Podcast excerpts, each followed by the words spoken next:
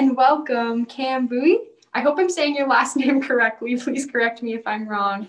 You are, um, you got it.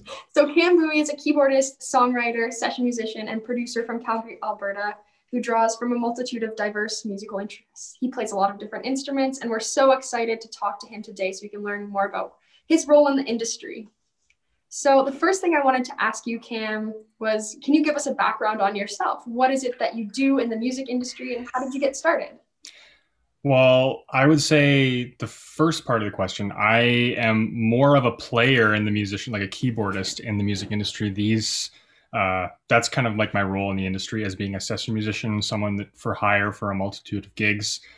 Um, and in terms of how I a background on myself, I originally started playing piano at a really young age because my dad played plays piano. He was the first person to kind of teach me stuff like kind of like basics of how to read notes and stuff. But I started taking lessons in second grade. So that was like when I first started to really focus on music.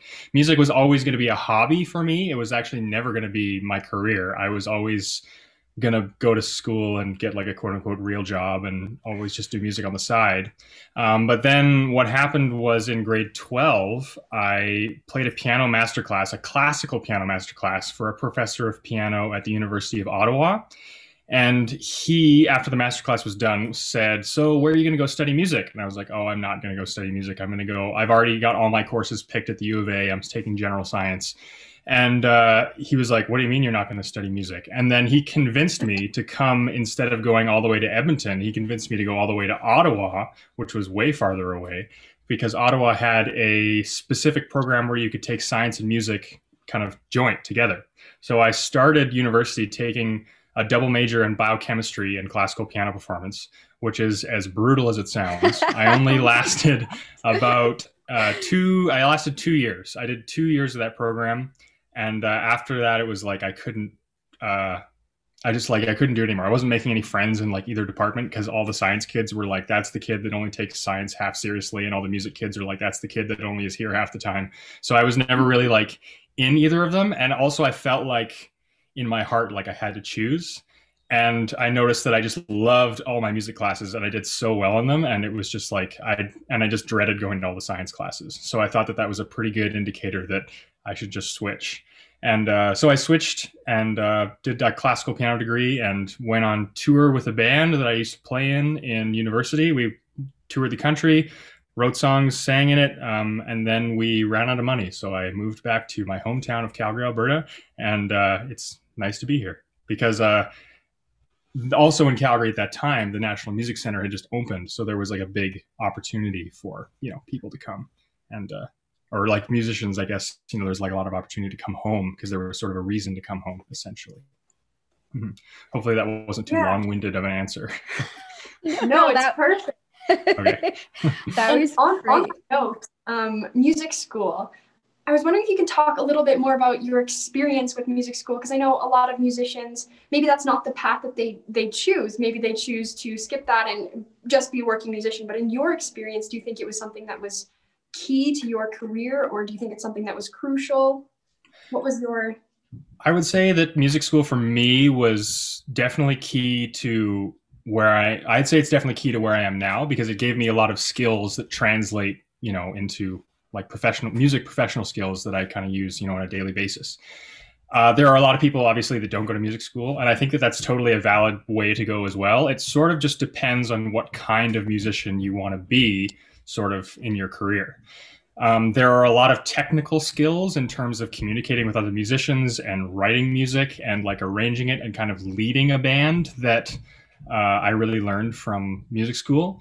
But at the same time, you know, there's like a cost, and then there's also the cost of like time. Like I delayed. Uh, it took me five years because I did a double degree. It, I delayed my kind of entrance into the industry by five years, essentially. But for me, I think it was definitely worth it. I always recommend people who are thinking about music as a career to take a music degree, um, just because it gets you like right in the middle of it. Like you're with all these kids, all these other kids and professors that are, you know, music is their life.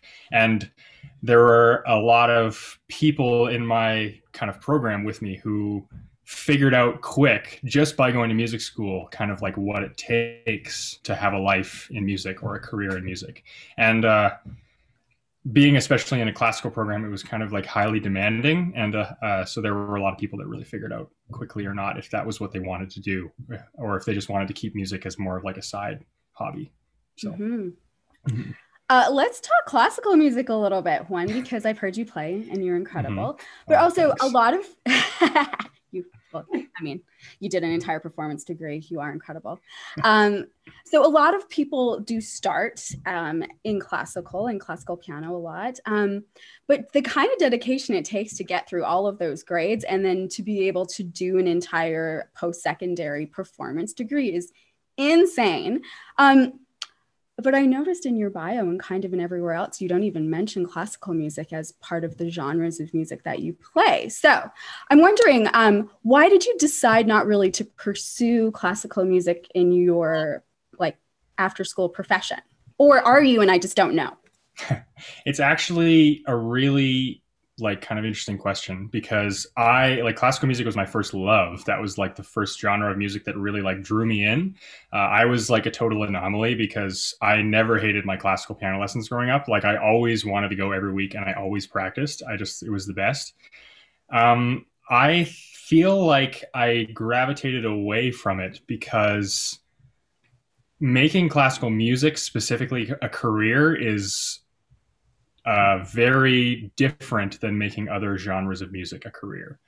Um, especially like me as a piano player, it can be easier to make a, a, a, career out of classical music, but it means a lot of like accompanying violin recitals or accompanying vocal recitals, or like a lot of basically like being an accompanist. And I didn't necessarily want to accompany classical.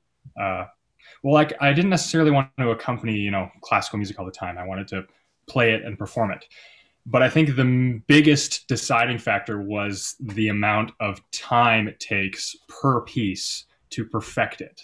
Mm. So a timeline for like a classical performance is like year a year in advance. Like you learn all of your stuff a, like a year in advance, and that's even kind of a tight time schedule, pretty much. So um, I remember my first teacher here in Calgary, I had him for uh, all of from grade two all the way to grade 12. He would plan his concerts about a year and a half in, in advance. He'd say, I'll have, I'll, I'm picking these pieces because it's going to take me a year and a half to learn them and then I'll perform them, you know, next year.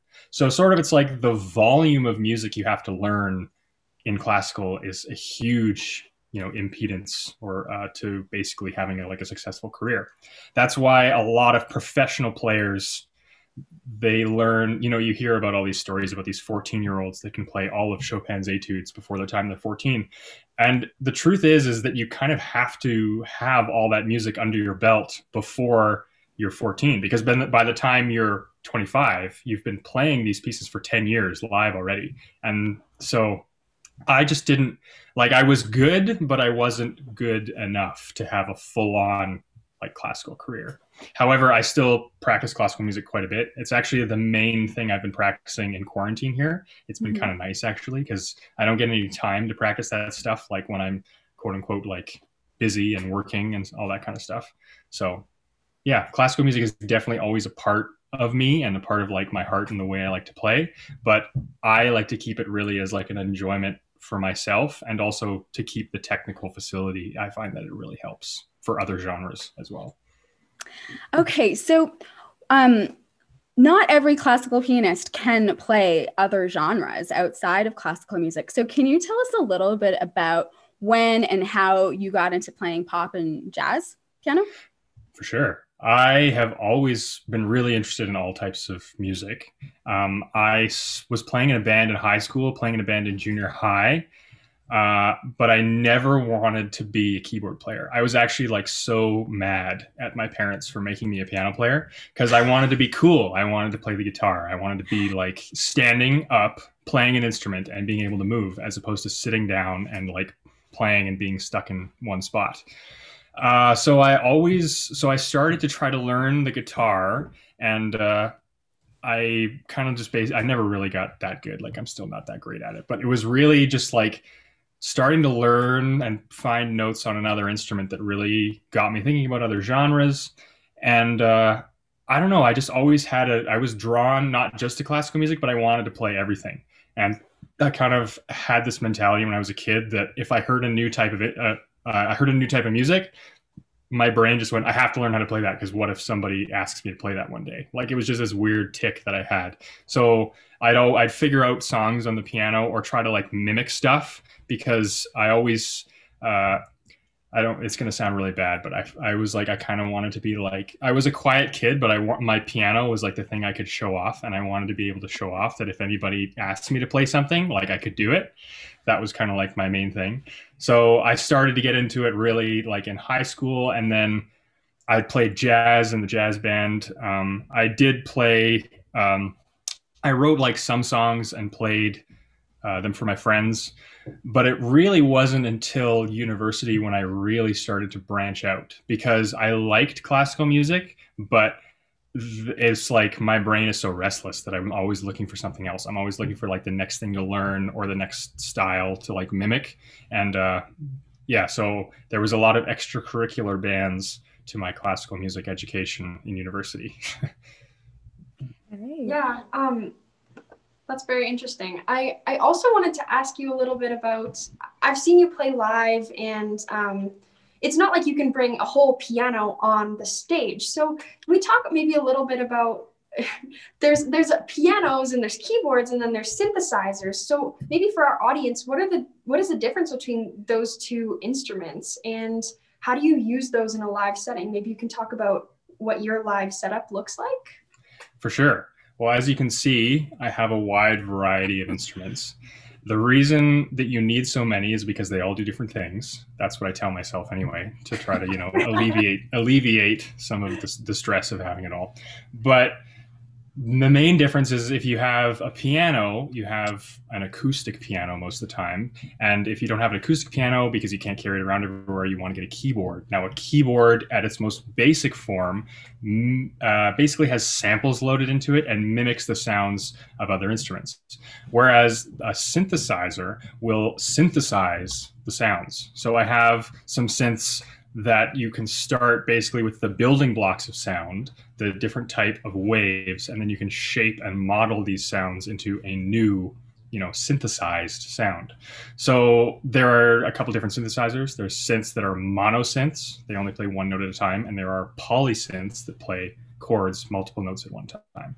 So when I'm playing live, um, I like to have a keyboard that has really good you know samples of real instruments so that it sounds kind of like i'm playing a keyboard and i can only lug 20 pounds instead of you know half a ton and then i'll have a synth that has to that strikes a balance between having good lead solo sounds in a monosynth and good accompaniment pad sounds of a polysynth. So I'll usually play my Oberheim, my OB6, and uh, Nord. I'll usually have a double stack two things. Sometimes I'll have three if I'm feeling ambitious. I'll have like my Moog that has all my solo sounds, my Obi that has all of my big pad kind of jump 80s style sounds, and then my keyboard that will play a lot of um, that will mimic this the uh, the feel of an acoustic instrument. Mm-hmm. I also wanted to ask you a bit about um, your work now as being a producer. How is your history playing the piano, playing other instruments, knowing a, a lot about the music theory, the whole music side of it, helped you as a producer? Uh, I think it's helped me quite a bit because the hardest thing about, um, or not the hardest thing, the main thing about being a producer is relying on your intuition of taste and what sounds good. Uh, so, in my classical degree, I spent a lot of time listening to instruments instruments that go well together instruments that don't go well together and sort of deciphering the reasons as to why those things kind of why it works that way essentially. So I feel like, and especially with ear training and, you know, like a lot of the ear tests, you know, playback, recall, um, identifying chord textures, all that stuff. There was a lot of things in my classical degree that kind of gave me a head start uh, for uh, production. I didn't really get into it seriously until kind of the, pandemic started, actually. I had a, I had um, a project I started just for myself on Instagram where I would produce and upload a beat every single day of the month. So I did 30 days in a row. I did a beat and then I went and said, okay, well, now I'm going to try to like write a quick little song and produce a song for 30 days in a row. So then I did like 30 days of songs. And then now I've been just working on using those, taking those skills and like working on doing like an album of my own songs, which I've always wanted to release my own album, but it's more so just a learning experience of trying to take the process of writing demos all the way to like a mixed product that I can release into the world. So I'm a new on I'm on the newer end of producing, but like I'm working really hard at it and trying my best. I'm producing hope I'm doing Kate Stevens' new release and Sid Hall's new release. And um, yeah, so there's some production stuff coming down the road for sure. Ooh, exciting. That's really exciting. I can't wait to hear what you put out, produce producer wise.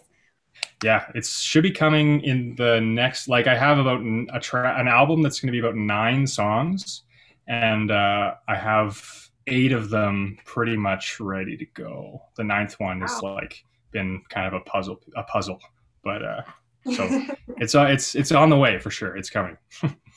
yes, dude, excited. Mm-hmm. Okay, so you mentioned during lockdown that you've been focusing a little bit on practicing um, classical piano, which is awesome. Um, what does the rest of your kind of like practice regime look like? Maybe um, right now and then pre-lockdown when you were a gigging working professional and you could be yeah exactly um, so for for me a lot of people have a really concrete practice routine i don't i don't find that i have a super concrete practice routine uh, but i do like to start like i like to focus on the technical side of things and try to pay as much attention to detail and the touch of the pieces that I'm learning as I can. So I have sort of, sort of some quarantine goals. I've been working working on three Chopin etudes. I've got two of them almost down, and the third one is coming along. Um, but when I sit down in the morning or sit down to practice, I uh, during during the pandemic, I'll start with a piece that's like an etude that's really technically difficult, and I'll really warm my fingers up with that and then I'll jump into whatever I'm working on. So I find that like I don't have a lot of specific warm ups, but I just like to jump in and just get kind of right to the point. Uh, but I feel like I have uh, the luxury of practicing now because before the pandemic, I feel like I didn't really have time to practice like ever. It felt like all of my practicing was kind of like on the stage. So when I was at home, when I was like practicing, it was always just learning tunes or learning, you know, uh, the tunes for the next gig. So um, I felt like there was enough diversity in what I was learning pre lockdown that I was always kind of feeling like agile.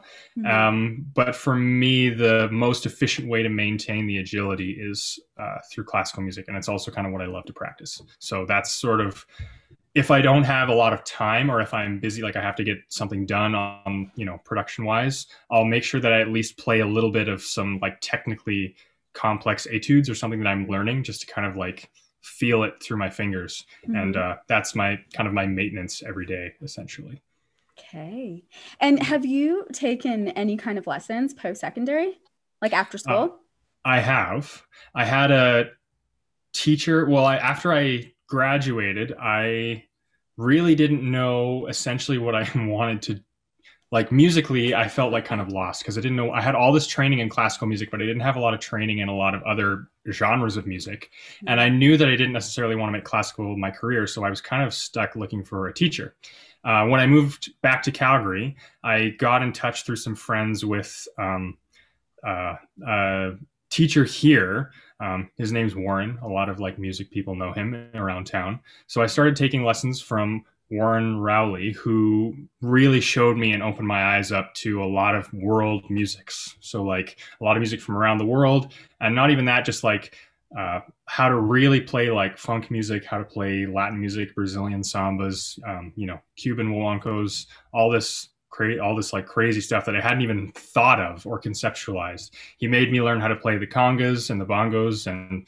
shakers and like all these other instruments, and uh, I really just like ate it all up. And that's been kind of like I I joke that that was totally like my master's education was taken from him because it really rounded out my musical skills. And honestly, I don't think I would have tried the production route if I hadn't have taken with him because he really started getting me thinking about how I can record myself better, how to get better sounds, how to get better tones, and really i feel like in the back of his mind he was prepping me for something like a scenario like this like starting to do more production so I really the place that I'm at right now, he's another figure in my life who I owe like a lot to because he taught me so much of about what I didn't know. What you know, you don't sometimes you don't even know what you don't know, and he taught me like so much of what I didn't know. mm. mm-hmm. I also wanted to ask, going back a little bit, um, after you kind of went the classical route, and then how how does that apply to being a working musician and working in a, maybe a band scenario where all of a sudden now you're maybe improvising, writing songs. How do you transfer the classical music to that or the jazz music to that? Because it's probably not like you're playing etudes on stage when. So how do, how does that work? It's a it is really it's a bit of a mental jump, uh, to be honest. I feel like a lot of classical music is taught in a funny and unusual way.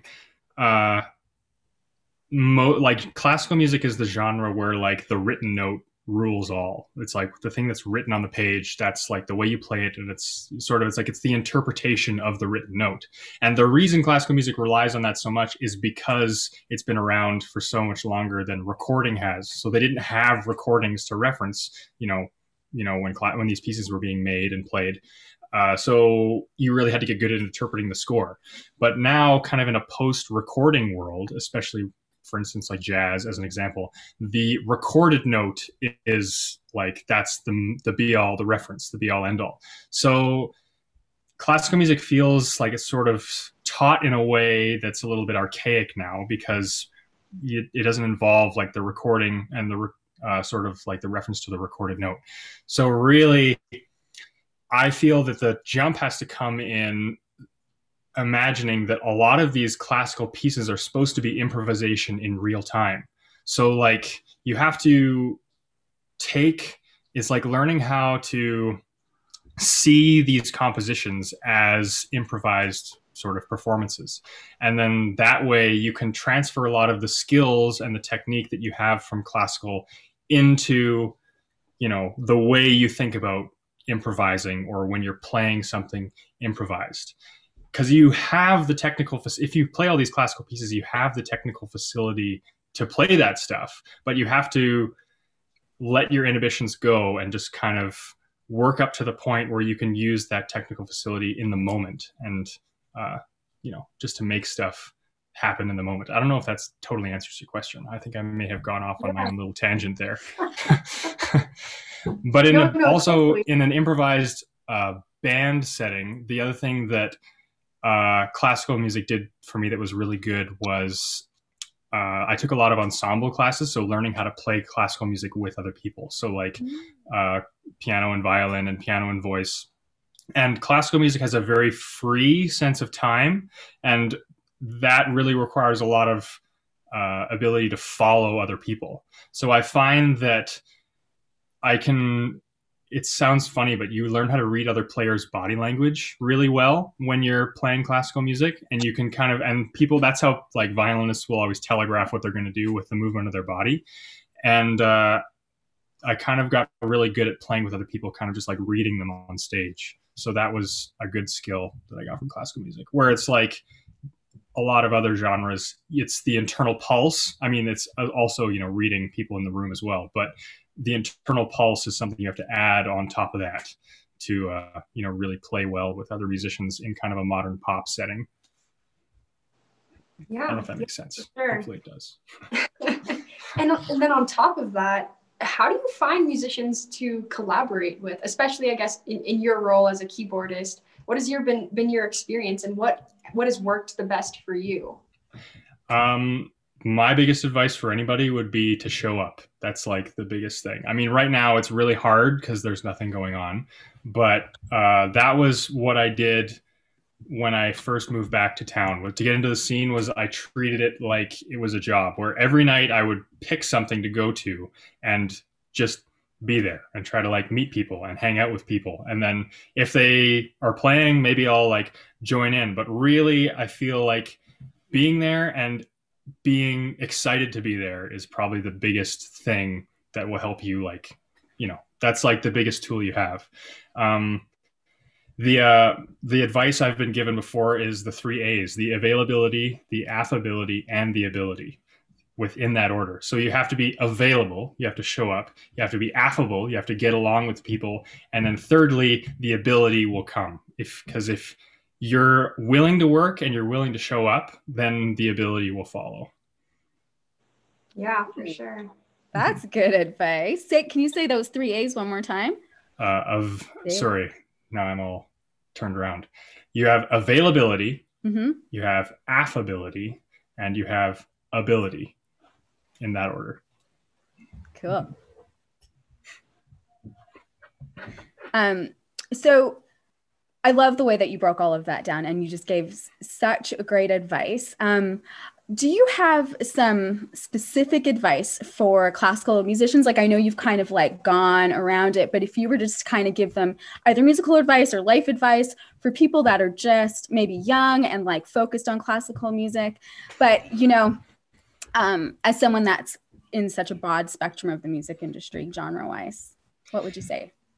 uh, don't feel that you're boxed in because you're playing classical music. Uh, there are so many skills that you're learning in class. Like there are so many skills that you learn through classical music that are immensely ap- applicable to a lot of other genres, and yet you it does it's not taught in that way, or that's that's not something that comes up often. But if you're focusing on classical music, that training will always help you for you know the rest of your musical days. And one of the biggest things that classical gives you is a sense of discipline and how hard you have to work at something in order to get it right.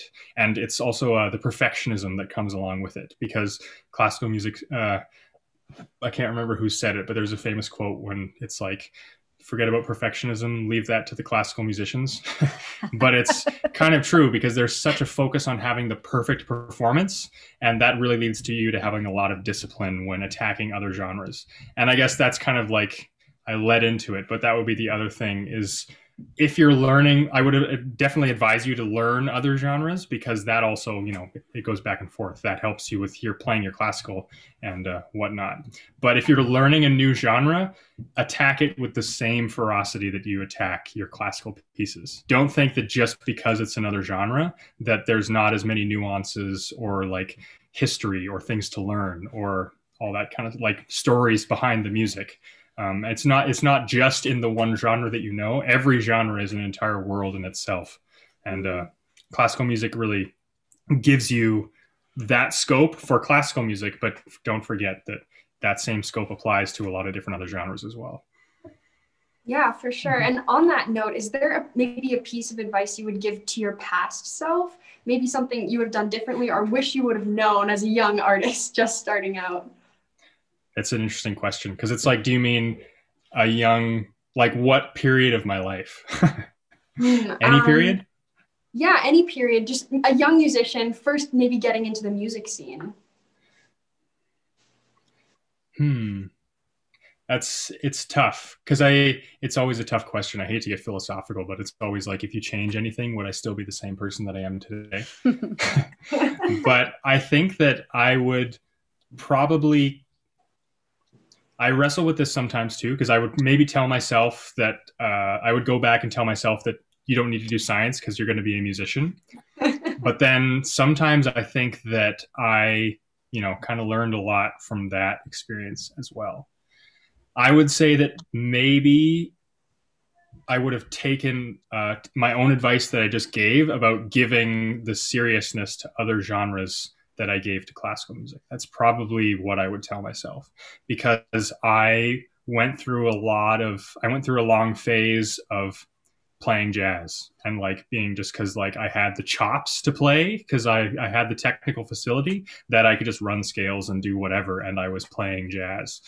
But I wasn't thinking about what I was playing or I wasn't researching why I was playing those notes or researching if there was better notes that I could be playing or thinking about what I was saying with the notes that I was playing because I hadn't thought that deeply about those genres. So I think that that would be the advice would be just to not kind of brush away genres and think that you can do it just because, you know, because you can kind of like fake it. That's what I would tell myself.